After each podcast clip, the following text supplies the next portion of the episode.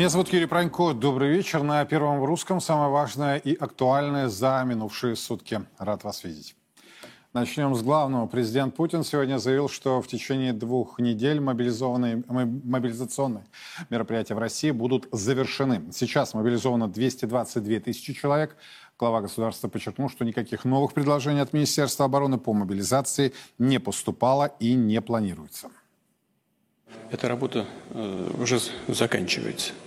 Э, сейчас э, в войсках-формирователях 222 тысячи человек мобилизованных из, из 300 тысяч. Э, думаю, что в течение, ну, примерно в течение двух недель все мобилизационные мероприятия будут завершены. Но между тем становится очевидным, что США, в США начинают уставать от режима Зеленского и его хамского поведения. Так, сегодня стало известно о заявлении компании Илона Маска SpaceX о невозможности и дальше оплачивать услуги интернета Starlink э, на Украине. Это было сделано через несколько дней после того, как Илону Маску посоветовали отвалить в нецензурной форме.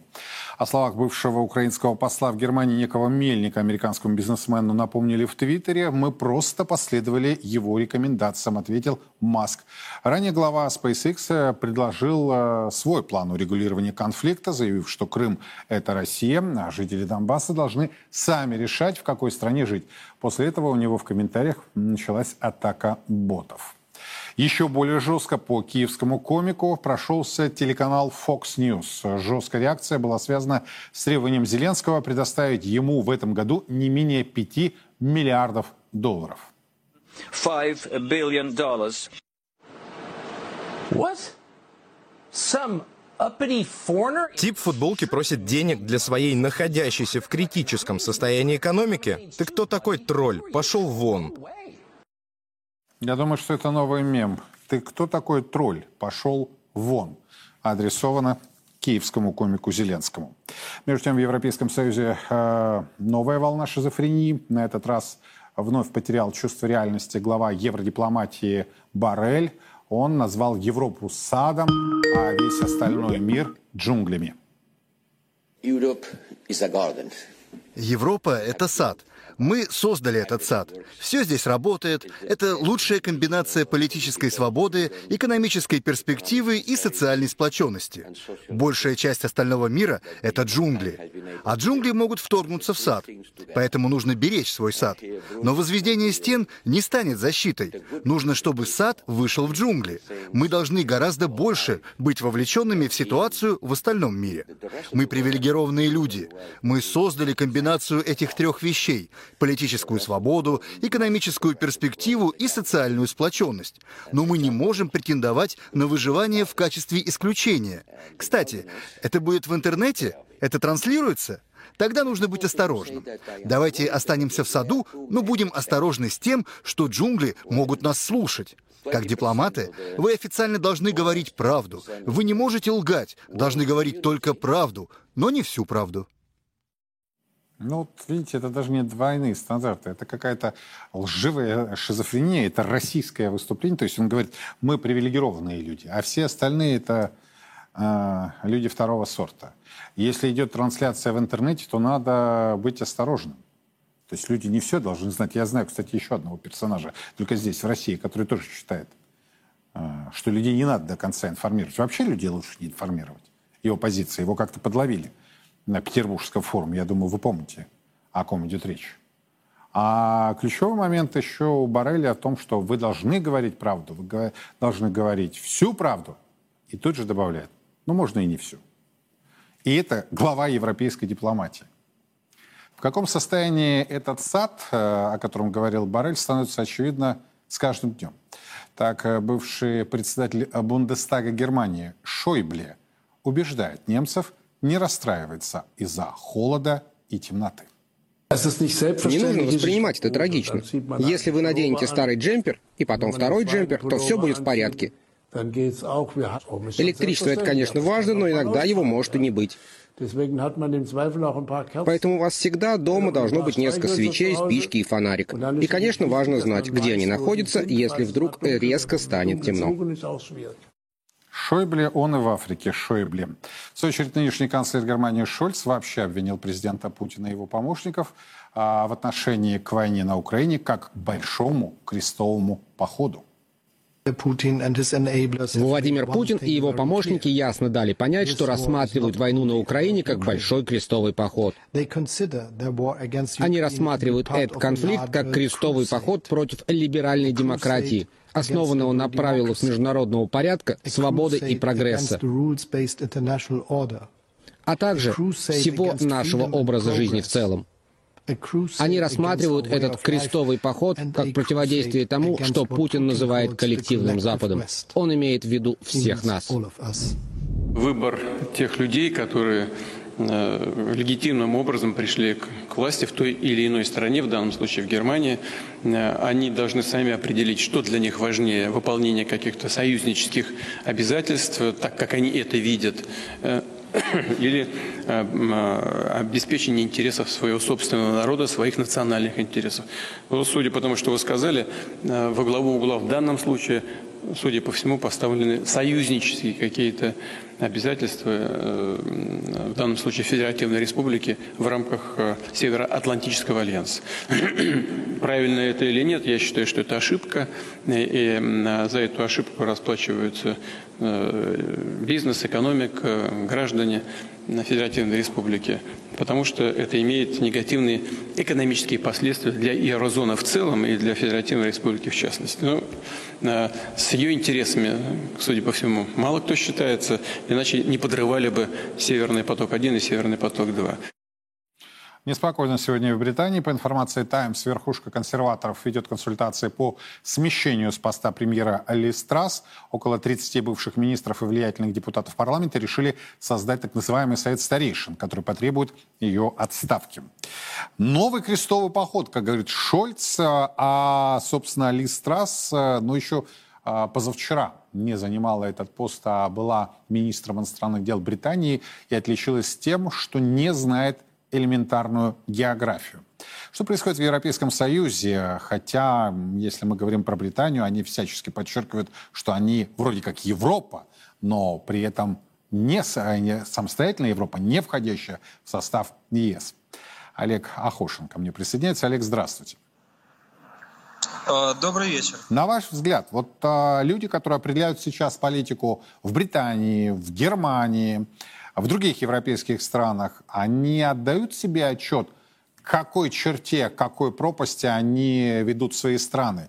Или, собственно, они настолько самоуверенные в своих действиях, что, прикрываясь риторикой о том, что Россия, дескать, ведет крестовый поход против либеральной демократии, готовы, что называется, биться до последнего европейца? Ваш профессиональный взгляд.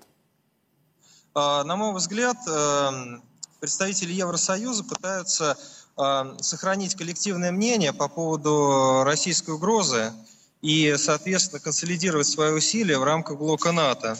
Но проблема заключается в том, что чем а, больше нарастает энергетический кризис, а, тем больше возникает противоречий среди стран-участниц Евросоюза. Потому что, например, государства Вышеградской группы не хотят участвовать в Э, стратегии общей энергетической безопасности э, Евросоюза, потому что э, хотят получать нефть и газ из России и не испытывать проблем со своими национальными экономиками.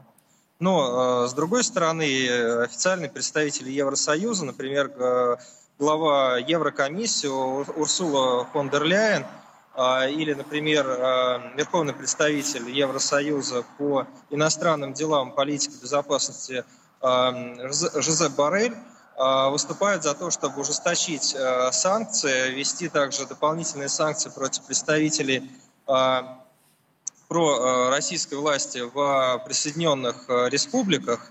И э, ну, мы помним недавнее высказывание как раз Жозепа Барреля о том, что Евросоюз э, долгое время представлял, представлял собой сад, э, который усердно возделывали, и потом туда вторглись джунгли. И, естественно, он подразумевал под этим российскую угрозу для... Да, но там есть и продолжение этой фразы о том, что благополучие этого сада было основано на углеводородах из России. Сейчас он и Фондерляйн выступают за фактическое полное эмбарго а, по российским а, углеводородам. А, означает ли это, что Европейский Союз стреляет себе в ногу?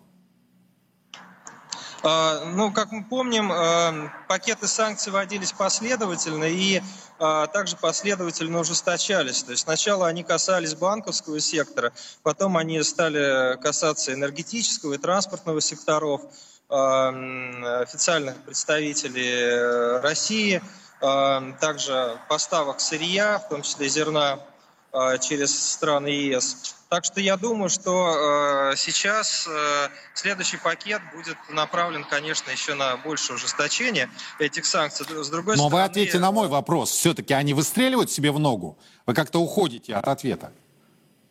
Э, да, простите, я не совсем расслышал. Э, То есть мне хочется понять, когда фон дер Ляйен и Барель предлагают э, ввести фактически тотальное эмбарго на поставки углеводородов из России – а, они стреляют себе в ногу?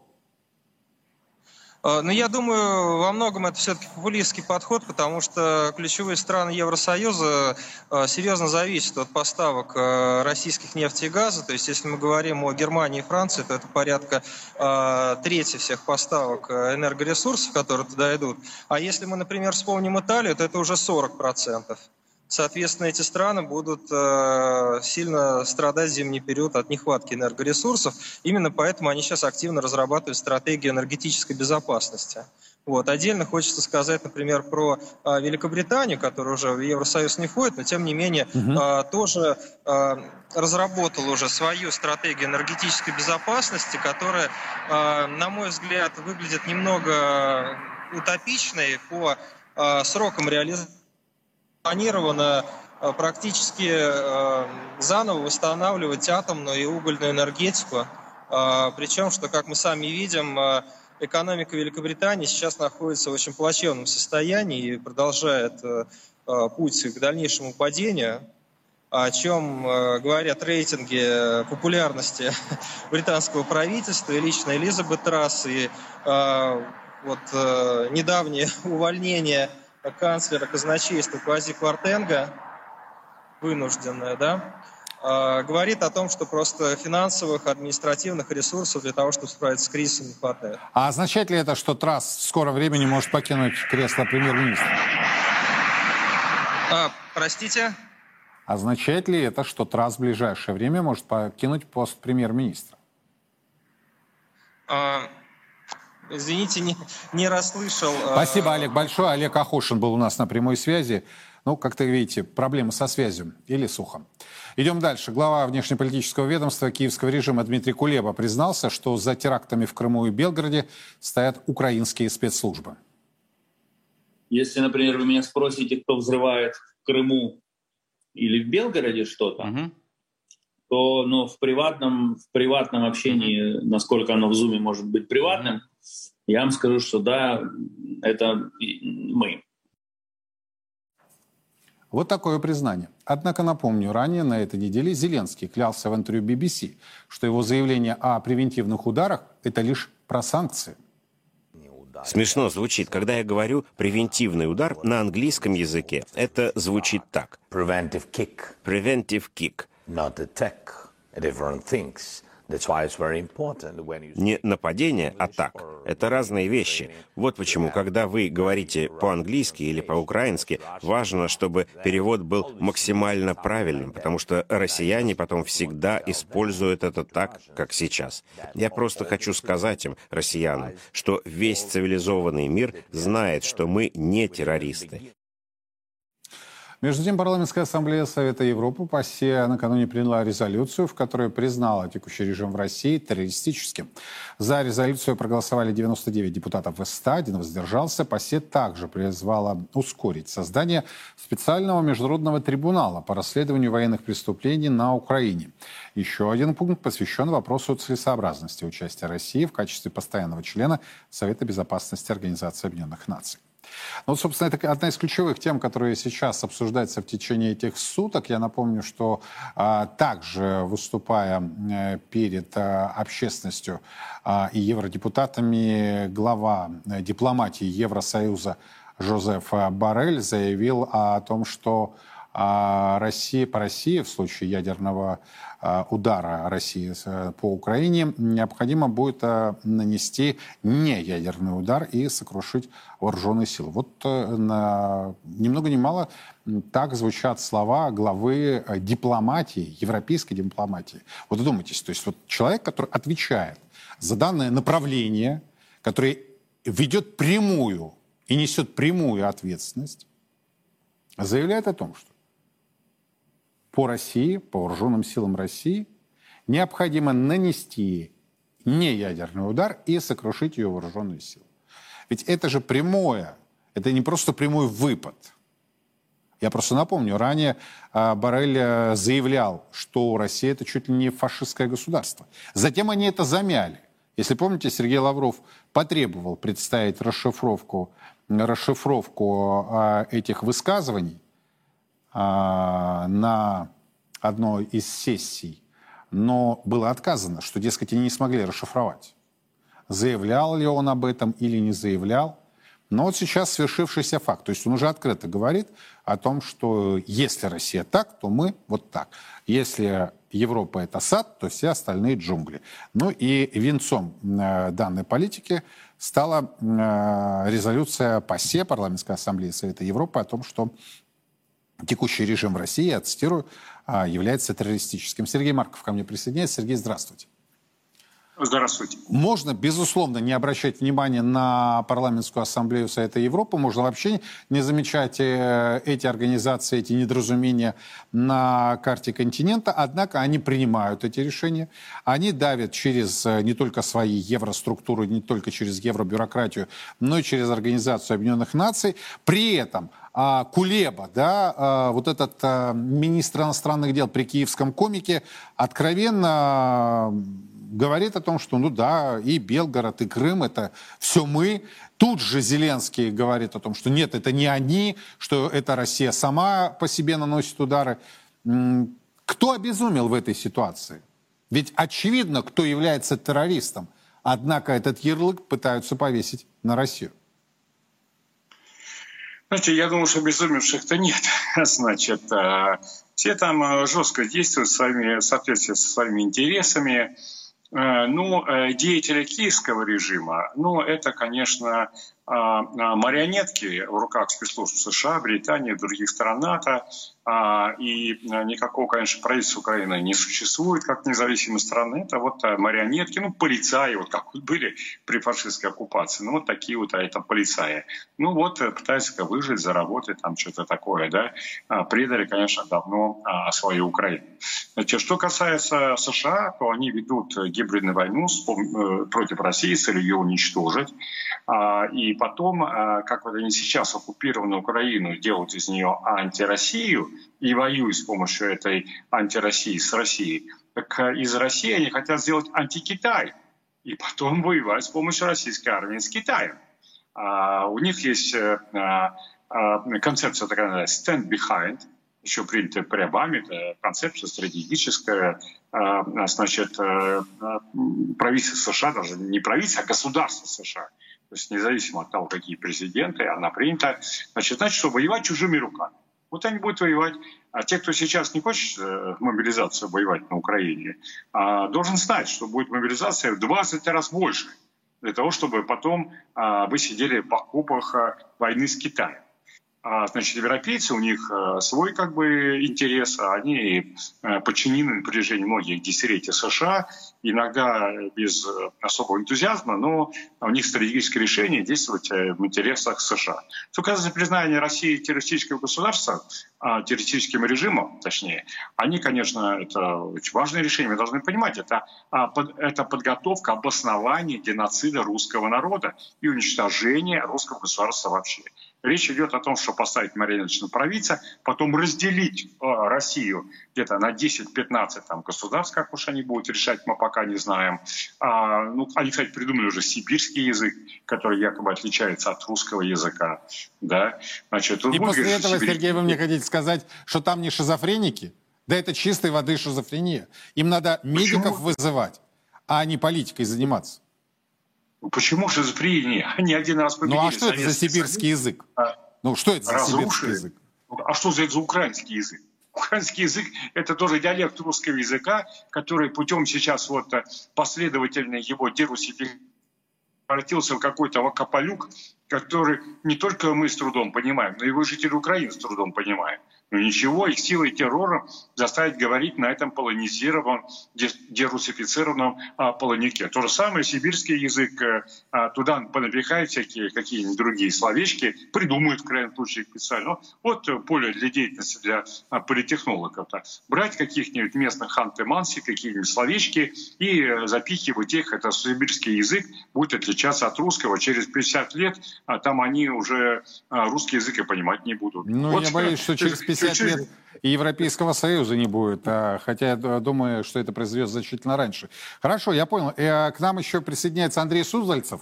Я хочу а, ему адресовать эти же вопросы, вот насколько серьезно действительно можно воспринимать а, решение парламентской ассамблеи Совета Европы, может быть, действительно их отмахнуться от них и забыть о их существовании, Андрей. Или все-таки это прав Сергей Марков, когда говорит, что к этому надо относиться серьезно, и это основа под будущим правоприменением, в том числе в части геноцида уже русских и уничтожения России как таковой. Ваш взгляд? Ну, э, Сергей Александрович, во-первых, приветствую его. Это, это раз. Во-вторых, надо сказать, что э, в чем-то он прав, конечно, потому что реальная политика заключается в том, чтобы минус э, перевалить в плюс. И то, что сейчас они это вытворяют, э, нарушая все варианты наших соглашений раньше, когда мы участвовали в работе ПС, потом. Это, конечно, повод потом действительно разобраться досконально и на уровне, может быть, даже судебных исков. Э, на самом деле ПАСЕ, конечно, очень своеобразная организация. Не хочется их, конечно, ругать особо. Я как-то принимал в работе в этой организации. Э, в седьмом или восьмом году я приезжал в Страсбург и выступал на одной из э, комиссий этой ПАСЕ. Меня это поразило то, что они не слышат, что им говорят. Просто демонстративно не слышат то есть им объясняешь там и так далее и тому подобное. У них-то пролетает мимо ушей, поднимаются какие-то у них там свои такие стандартные люди и несут что-то свое, вот как, вы знаете, вот как забито, что называется. Угу. Это было очень неприятно, понимаете, то есть это была такая вот какая-то система под нас подавления. Вот я хочу сказать, что странная организация была, у них нет тем, у них нет задач, они там могут говорить о чем-то угодно, и, собрания депутатов какие-то, они вот маргинальные какие-то. То есть они прошли какие-то там другие вот представительные органы Евросоюза, вот остались здесь. Их, наверное, подбирают, что ли, и так далее. Естественно, в этом зоопарке украинская делегация просто ну, чувствовала себя как дома. Понимаете, вот просто какое-то счастье. Это ходили, обнимаясь с поляками, и вот просто вот по коридорам. Это было, вот, знаете, это наше. Вот, вот мы здесь хозяева, вот так воспринималось все это. И провокации были постоянно. Не забывайте, что мы уходили из ПАС, возвращались, идиоты зачем-то, не могу сказать, в общем-то, и получают только плевки, издевательства. У них единственная тема – это в чем-то нас укорять, нас учить. Вы знаете, это было феноменально. Поднимаются представители Болгарии, учат нас, как там, нам обращаться, как правильно Сергей Александрович рассказывает, с нашими национальными меньшинствами, с нашими национальными республиками. Румыны там нас чему-то учат, знаете, там, так сказать, ну, словенцы там так далее. То есть э, смотрелось диковато, конечно, но вот когда мы туда ушли, у них тема исчезла. Э, стоит ли обращать внимание на это заявление? Надо принимать во внимание – потому что действительно для них Россия сейчас, вот для Европы, это, это кошмар. Они нас боятся. Боятся, потому что мы ломаем их мир. В общем-то, это, знаете, такой вот э, такой вот, знаете, холодок что проходит у них там, потому что это и четвертое, э, у нас было четыре нашествия на Россию за последние 400 лет. Четыре это вот это, что сейчас мы наблюдаем, мы впервые немножко, так сказать, чуть-чуть опередили. За 400 лет. Конечно, они все это вспоминают, когда мы дошли своего рода до Ла-Манша когда-то однажды, да, как мы дошли в Берлин. Это вбито в сознание европейцев дикого страха. И, естественно, они изощряются, чем нас могут зацепить, как мы отреагируем. Что-то как-то вот, если мы, да, вот, допустим, Путин бы и обругал бы ПС, это был бы просто праздник. Это было бы просто счастье, радость и праздник. А так он их не замечает. В его повестке их вообще нет. Ну, вот, э, тем не менее. Тем не менее, понимаете, в общем-то, это их значимость. Они вот, знаете, первые, первые взяли и объявили нас вот э, террористами. То есть вот они такие вот молодцы, такие первые. Но а что дальше будут думать? То есть э, вот так они участвуют. Участвуют в этом вот сопротивлении, так сказать, российской, в кавычках, агрессии.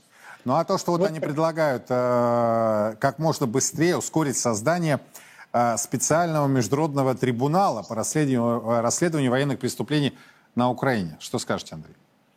Э, это хорошая тема, только она превращается, понимаете, она сама себя, себя съедает. Мы объявляли о трибунале над, э, сказать, э, полком Азов Мариуполь. Я думаю, мы к нему вернемся. И мы начинаем обрастать трибуналы на трибуналы, трибуналы против трибуналов. Э, тем более смысл теряется, ведь нас там нет. Угу. Больше того, вспомните знаменитый трибунал и там суд по поводу сбитого малазийского лайнера, где наши все э, сказать, логики, так сказать, и наши все обоснования просто не зачитывались даже, их даже не привлекали. То есть теряется всякий смысл таких организаций, э, таких вот судебных процессов. Вспомните, пожалуйста, очень политически мотивированное решение э, Стокгольмского арбитража по искам к нашему «Газпрому». Э, сейчас мы прекрасно понимаем, что и датчане, и шведы отлично знают, кто взорвал наши газопроводы все трубы опутаны датчиками, они прекрасно видят, кто проходит над ними, фиксируют любые остановки, любое шевеление на дне. Они все знают. И вот эта, знаете, картинка такая, что вот нас не привлекает к этому. Конечно, если вы что-то нашли, там, не знаю, там значок там, с, с изображением Путина на дне, то, наверное, уж кричала бы вся Европа. Ничего нет и нас не привлекает. То есть, вот, знаете, односторонние такие судебные угрозы, трибуналы там, и так далее, это все это превращается в анекдот называется. Ну, я думаю, что к этому относиться надо э, ну, очень жестко. Сергей, как вы воспринимаете эту инициативу? Инициативу какую там много? По трибуналу, ускоренному а, проведению процесса над а, военными преступлениями на Украине. Я очень положительно. Давно, честно говоря, надо было сделать. Мы вообще опаздываем очень сильно. Вот Нет, подождите, спросили... это они предлагают против нас провести международный трибунал. Ну, еще раз, это тоже часть подготовки геноцида русского народа и ликвидации а, Российской Федерации. А нам нужно создавать трибунал. Еще раз повторяю, мы, к сожалению, очень сильно опаздываем.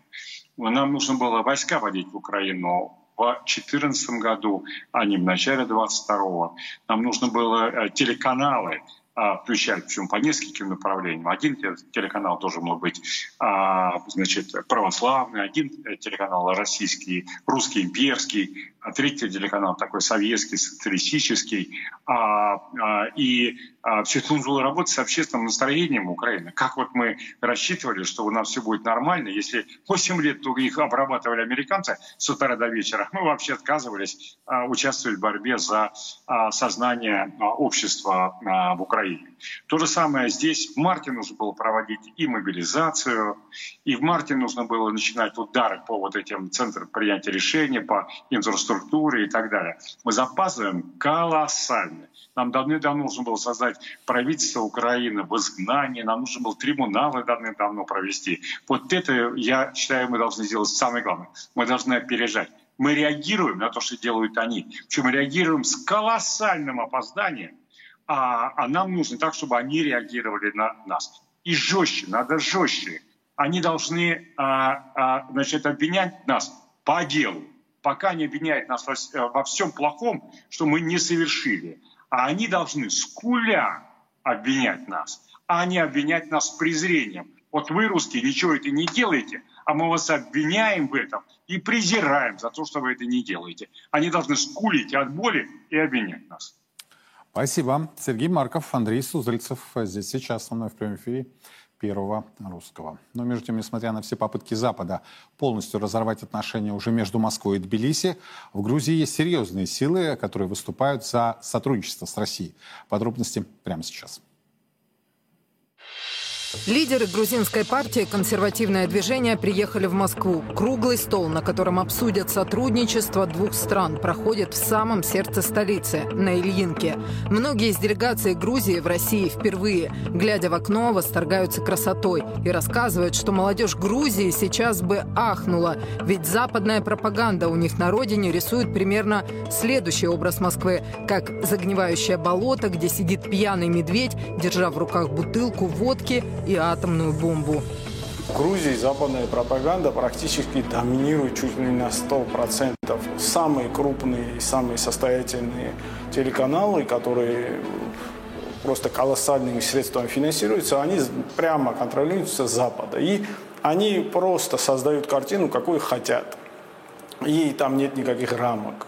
Конечно, совершенно бредовые представления о том, что сейчас происходит в России, в том числе и в отношении вот, ситуации вокруг войны. И обязательным вот этот компонентом, который Запад предлагает, что не надо вести непосредственный диалог, то есть обязательно должен присутствовать кто-нибудь с Запада. То есть возможность переговоров блокируется уже на народном уровне. Эти кадры с круглого стола, конечно, покажут либеральные СМИ Грузии, только под политическим соусом с пикантными нотками русофобии. Этих лидеров грузинской партии, выступающих против западных ценностей, идеологии нацизма, на родине изрядно поливают грязью, называя их предателями, агентами Кремля, путинистами. Троих мужчин, что в июле этого года сняли флаг ЛГБТ и сожгли его в центре Тбилиси, посадили в тюрьму на пять лет. Вся пропагандистская машина Запада работает на то, чтобы консервативное движение запихнуть в угол, потому что эти ребята, объединив тысячи грузин, сформировали мощный политический кулак против либералов.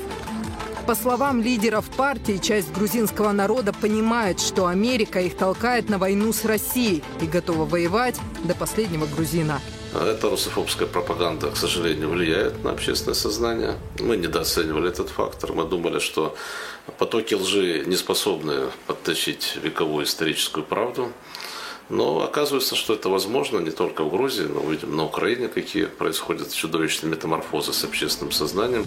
А вот в Грузии попытки разжечь национализм успеха не имеют, потому что грузинские националисты, они дружат с Россией, они понимают связь с Россией, что для грузинской нации само вопрос выживания, развития и культурно-исторических корней с Россией связан просто неразрывным образом.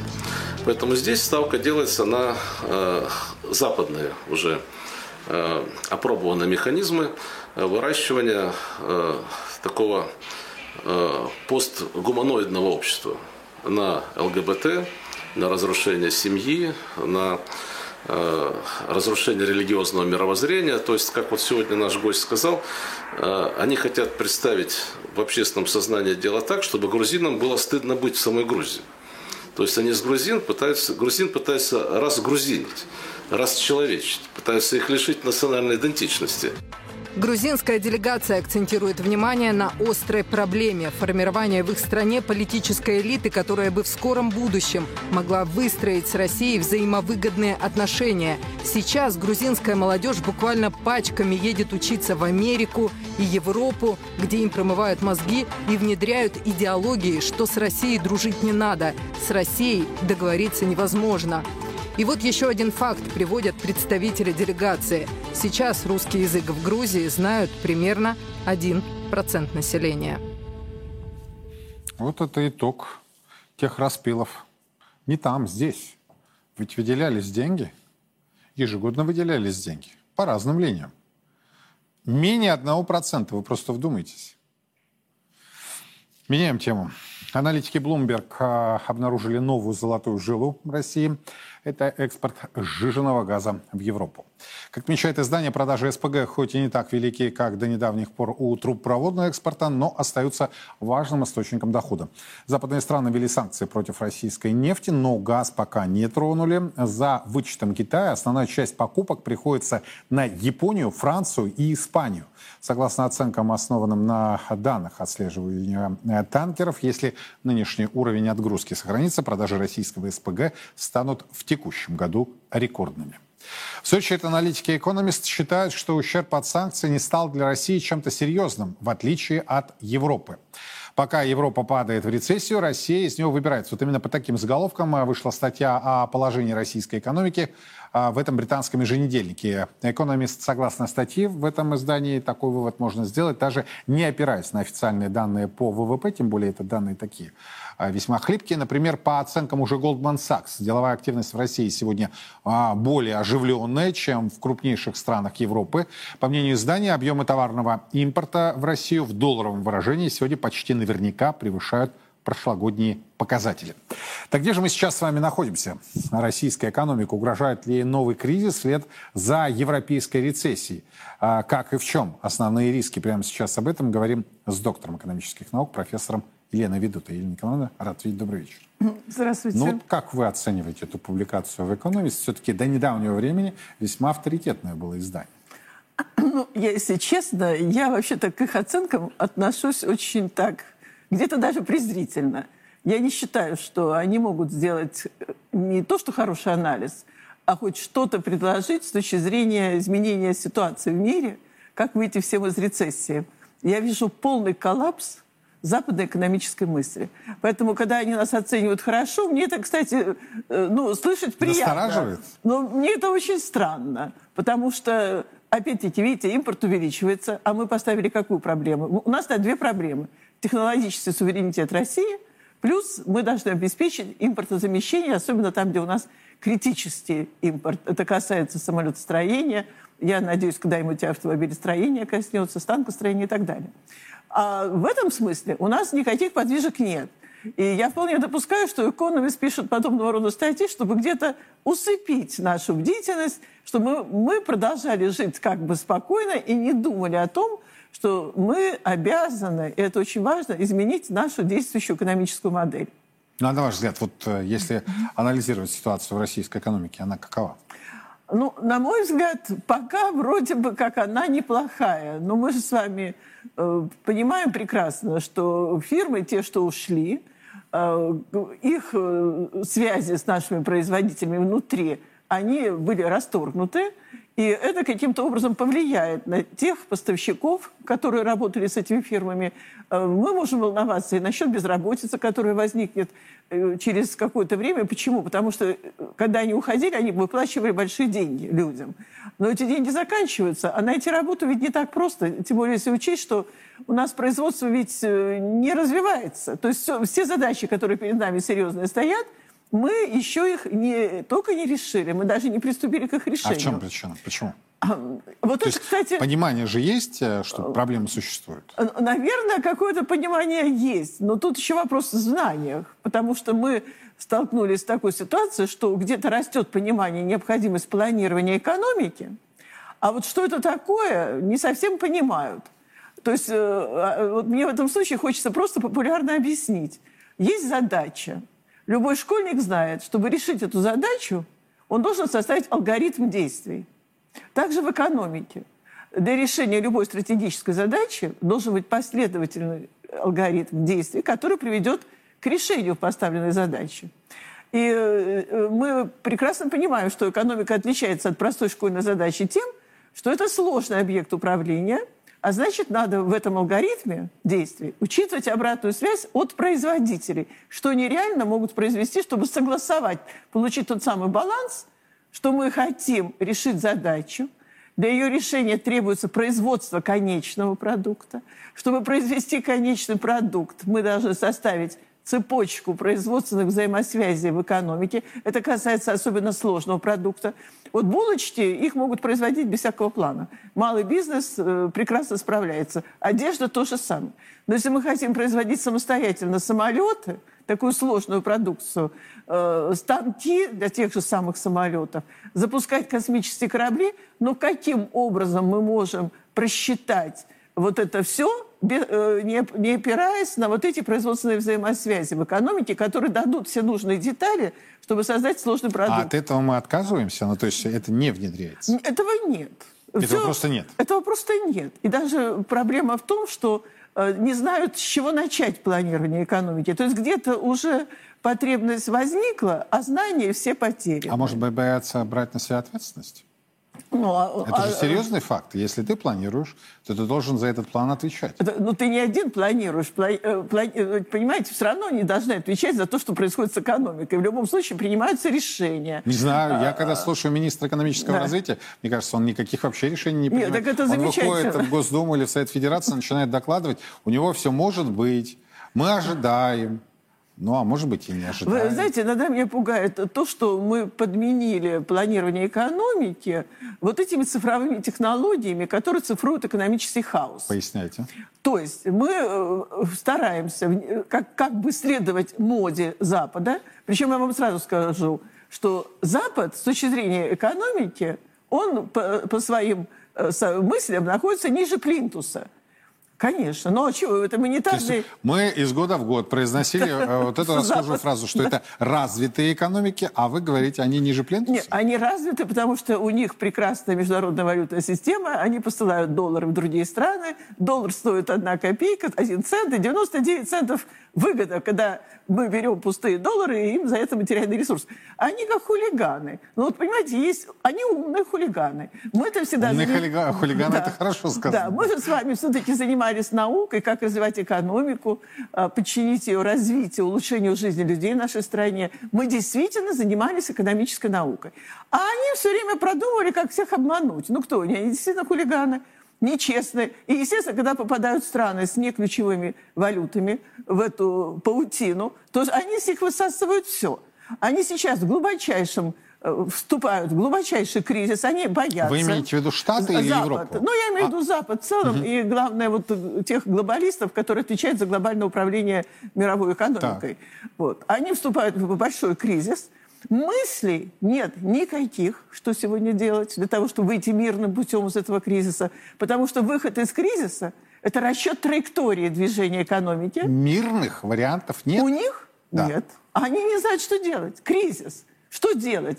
Ведь э, западный опыт – это всегда так. Либерализм, протекционизм, перерастающие военные действия. Либерализм, протекционизм, война. Да. Либерализм, протекционизм, да, война. Да, да, То есть да. вот эта схема это работает... Это схема, она работает. Но она в 20 веке вместо этой схемы появляется э, финансовая стабилизация, инфляция, война.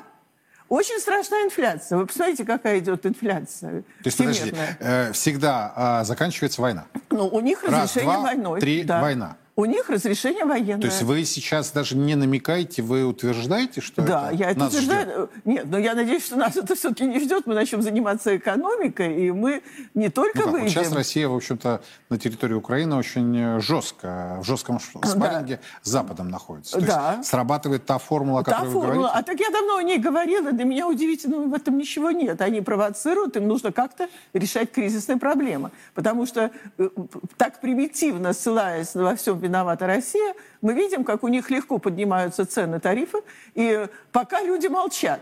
Но вот единственное, что, опять-таки, Запад не, ну, так условно, глобалисты не учитывают, что люди начинают созревать и начинают понимать, что далеко не Россия в этом виновата. И я ожидаю, вот, ну, у меня есть такой прогноз, мой личный, тем более у меня контакты определенные есть, там начнутся такие, ну, возмущения людей. Время? Ну, где-нибудь еще подождать полгода, год, вот зима пройдет, я думаю, э, начнутся возмущения, причем серьезные. Они этого боятся. А ведь как они решают кризисные проблемы? Э, люди не согласны, начинают возмущаться. Вот им война, вот им плохо сделаем. Главное у них сохранить власть. А если посмотреть, кто сохраняет власть? Извините, у них одна извилина в голове. Потому что они не могут дать конструктив как мирно выйти из того кризиса, куда они загнали весь мир. И э, тут возникает вопрос. Если мы хотим выходить мирно, значит, нужно рассчитать траекторию движения экономики. Оттуда, где мы есть, туда, где бы хотелось нам всем вот быть. У меня складывается такое впечатление, что бенефициаром возможных э, даже горячих э, фаз всего происходящего будут Соединенные Штаты. Ну, конечно. То есть они будут там... рвать Европу, да, они да. ее будут, как вы говорите, ниже плинтуса, да, да. А, загонять. Туда же они хотели да. бы загнать и Россию, туда же они хотели бы загнать и Китай да, э, в да, конечном да, счете. Да, да? да. А бенефиции будут э, да, на стороне нет, Вашингтона. Да, потому что, вот вы обратите внимание, это, это не я сказал, это еще сказал Фридрих Энгельс, что между мировыми войнами будут расти интервалы по времени. Но каждая следующая, она будет гораздо более серьезная по своим последствиям, нежели предыдущая. То есть катастрофичная. Если мы сравним со Второй мировой войной, Конечно, им нужно и Китай туда вовлечь. И я думаю, что даже Россию вовлекая, они стараются каким-то образом нас ослабить в плане, угу. может быть, всяких вооружений, чтобы мы не оказали в нужный момент помощь тому же Китаю в трудное время. Но то, что они будут засасывать Китай в эту сторону, они просто... Это их практика. Хулиганская, бандитская, но это их практика. Они криминальная. Всегда... Криминальная, да. Я считаю, это чисто криминально. Поэтому они предлагают второй вариант решения всех проблем – Цифровизация. Цифровизация поведения людей. Они развивают во всю биологию, потому что они хотят модифицировать человека, сделать его полным рабом э, посредством методов именно биологии и цифры. Цифровизация, биология. Да, да. И, и дальше ведь они, вот вышла эта последняя книжка Шваба, нарративы. То есть он вместо научного подхода, как выйти из кризиса, сказки рассказывает людям, и все государства призывают действовать так, как он говорит, это Всемирный экономический форум дает рекомендации, как когда-то ЦК КПСС нам давала, что надо действовать очень быстро, чтобы люди не заметили. Вот это для этого была, я считаю, пандемия. Теперь мы видим вот эту ситуацию перед нами развертывается. А конечная цель никуда не ушла.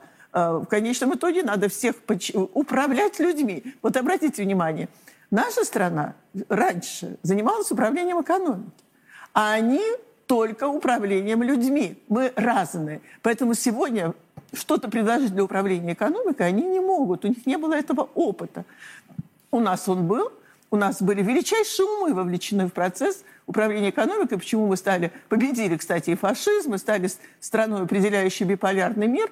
Но потом, в силу того, что мы не успели вовремя перейти к автоматизации управления, передать рутинную работу по согласованию наших э, желаний с нашими производственными возможностями, мы, наш план стал топорным, грубым, и вообще ошибок было много. Он так и был ориентирован на отрасли ВПК, в то время как нужно было дать людям рост реальных доходов. И мы много сделали ошибок, отключили связь с потребительским рынком. Ошибки все эти изучены и поняты.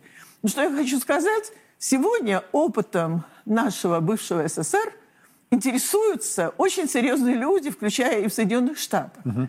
Потому что вот я сейчас, у меня вышла статья в Monthly Review, где редакция прямо написала, что то, что вы предлагаете, кибернетическое планирование экономики, имеет всеисторическое значение.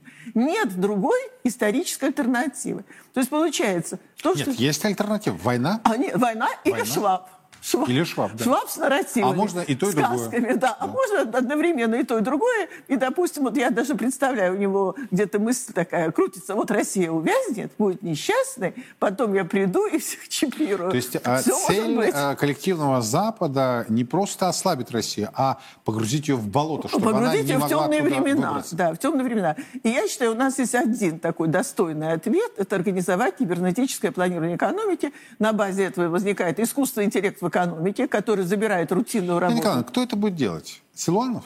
Набиулин? Нет, Решетников? нет, они не Ну, собираются так а делать. эти персонажи, они рулят экономикой российской, а, они проводят денежно-кредитную политику, вот эту своеобразную, мягко говоря. Нет, да? они не будут Бюджетную делать. У политику. них нет на это никаких знаний. Они типичные воспитанники э, западной школы. Это манипуляция процентными ставками вверх-вниз. Это разговорчики про дефицит бюджета. Про спрос. Да, еще э, нам нужен спрос, чтобы было предложение. Но все их разговоры. Стартапчик, инновация, модернизация, а экономика в это время погружается вниз. И вся, к сожалению, э, весь экономический механизм наш сегодня свелся к тому, что просто делят средства, деньги бюджета, на так называемые точки роста, прироста, и, и все. И потом ничего не могут сделать. Потому что деньги ничего не решают. Давно пора понять, что когда мы говорим, что нужны инвестиции, то за этими инвестициями должен, должен стоять производство необходимого для инвестиций продукта. А именно, должны быть произведены станки, дополнительное сырье, построено... Вы оптимист? Я? Вы оптимист? Да. Вот у меня... А я нет. А знаете что... почему? Я очень люблю своих студентов. Я понимаю, да, студенты это будущее. Да. Да. Однако, я вам задаю вопрос. Вот смотрите, вы, вы перечислили станкостроение, самолетостроение и автомобилестроение. Да. Да? То есть отрасли ну, допустим, с высокой да. добавленной стоимостью. Да. Все три, да? Да. А, с высокой а, степенью автоматизации да. процесса да. и так да. далее. Да? То есть вот мне тогда хочется, ну хорошо, самолетостроение, наверное, вытянем. Ну, очень, пополам, но... Опять-таки, будем вытягивать очень медленно, а мы должны дать больше ускорения. Но вот в части автомобилестроения у меня складывается впечатление, что какая-то проклятая тема, нет? Вот просто проклятая тема. Что бы ни пытались, сколько денег бы, денег бы не вбухивали, получается тазик с гайками. Э, нет, но понятно, что они ведь как, деньги выдают, кто-то выигрывает конкурс, получает деньги, а потом нету тех самых поставщиков. Ну вот что необходимо сделать, чтобы эта тема стала реальной? То есть пошли ну, собственные автомобили. Вот сегодня вот мое мнение... Э, что должен существовать государственный заказ на очень высоком уровне для решения проблемы, которая озвучена, технологический суверенитет и импортозамещение. И при этом устроена, знаете, такая честная конкуренция идей. То есть вот выходит наш Мантуров с идеей, знаете его идею, что мы там нашли потребителей импорта, нашли торговую площадку, то есть опять торговля, расчет на Запад. Ну и найдутся здесь какие-то производители, мы им дадим деньги. Но ведь на этом все кончится. Производители не смогут производить сложную продукцию, поскольку не было расчета производственных взаимосвязей для того, чтобы э, ее произвести. А тут это легко доказать. Вот пусть Мантуров со своими алгоритмами решения задачи выйдет и представит. Ведь, понимаете, дорожная карта, которой они отписываются, это не алгоритмы решения задачи, а мы готовы, даже я возьму команду молодежи, и они будут вместо меня выступать, как они будут решать эту задачу алгоритмически. Оптимист, профессор ну, Московского ну, университета делать? Елена Ведута. Здесь сейчас со мной в студии прямого эфира. Я боюсь, Елена Николаевна, я хочу ошибаться. Да, я тоже хочу, Но я ошиблись. боюсь, что в словарном запасе вице-премьера, министра промышленности и торговли господина Мантурова нет слова «алгоритмы». Но я надеюсь, что я ошибаюсь. Надеюсь, что появится. Мы его заставим, чтобы это появилось. Принуждение к алгоритму. Да, да. Елена Ведута здесь сейчас. И завершая программу, мы продолжаем вас знакомить с российской столицей. Подробности далее. В коммунарке Новомосковского административного округа Москвы на улице Липовый парк, дом 5А, продолжает свою работу школа-гигант номер 2070. Она впервые открыла свои двери для учеников в 2017 году. Школа построена в рамках адресной инвестиционной программы города. Это яркий образец новой архитектуры московского образования – для предпрофессиональной подготовки учеников в здании предусмотрены столярные и слесарные мастерские, студии для шитья и кулинарии, кабинеты технического творчества, изобразительного искусства, компьютерные лингвистические лаборатории, кабинеты информатики. В спорткомплекс школы входят 5 спортзалов. В школе есть бассейн размером 275 квадратных метров.